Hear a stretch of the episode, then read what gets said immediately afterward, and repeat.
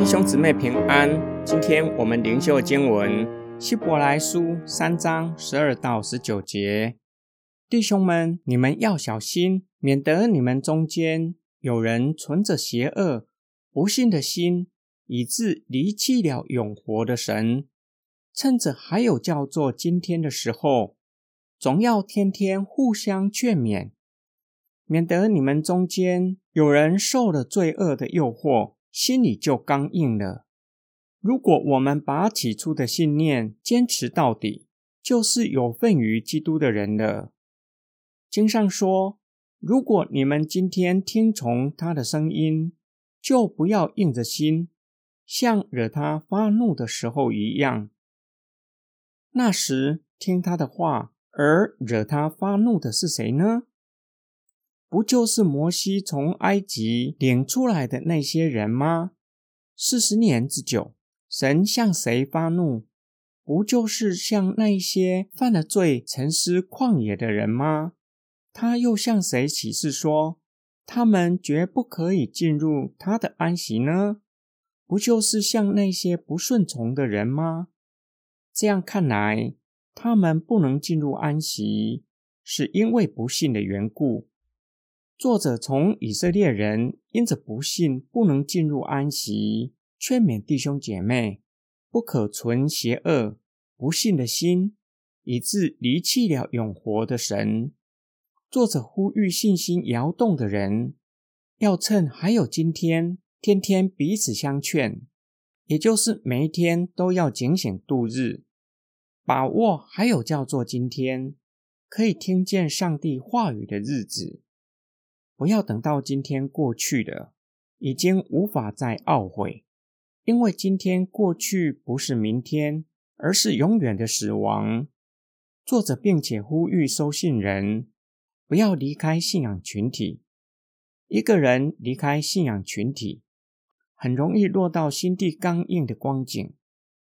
若是还在信仰群体，透过互相规劝，就不会被异端邪说迷惑，让心地变成刚硬。作者鼓励收信人将信仰持守到底，就有份于基督。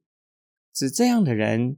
与基督一同是神家里的人，将来要承受神的国，就当效法基督在神的家里忠信，不可效法悖逆的以色列人，最后死在旷野，无法进入应许之地。因此，有根有基的信心是必要的条件。这正是收信人当前面对的问题。作者极力劝勉他们。不要受迷惑，当以坚韧的信心持守信仰到底，就能够承受神的国。今天经文的默想跟祷告，今天的经文劝勉我们要警醒度日，要把握每一次可以听见上帝话语的机会。我们不知道今天错过了，会不会还有第二次的机会？说不定没有。我珍惜每天读经祷告的时光吗？这是我们每一天可以放下手边的工作，安静在神的面前听上帝话语的机会。今天的经文同时劝勉我们，总要天天互相规劝。这句话鼓励我们，并且显出聚会、参加团契的重要性。圣经教导我们，不可停止聚会。因为停止惯了，很容易造成信仰滑坡效应，很容易让心地退回到刚硬的地步。就像耶稣说的比喻，撒在硬土的种子，撒旦来了，将福音的种子夺去。求主帮助我们，我们也要警醒，要将主日聚会摆在最优先的地位。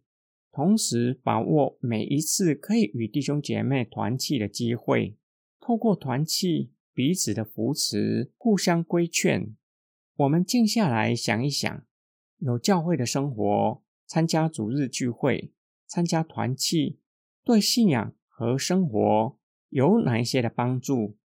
假如没有这一些，对信仰生活有哪一些的影响？你喜欢哪一种的结果？我们一起来祷告：爱我们的天父上帝，你是永活真神，是向我们说话的神，让我们可以听到你的话语，从你的话语认识你，并且知道可以借着我们的主耶稣基督呼叫你阿巴天父，将来可以承受天国。主啊，帮助我们，让我们渴慕天天亲近你。当我们亲近你的时候，你就亲近我们，使我们享受在与你同在美好的恩典中，使我们天天都得力。我们奉主耶稣基督的圣名祷告，阿门。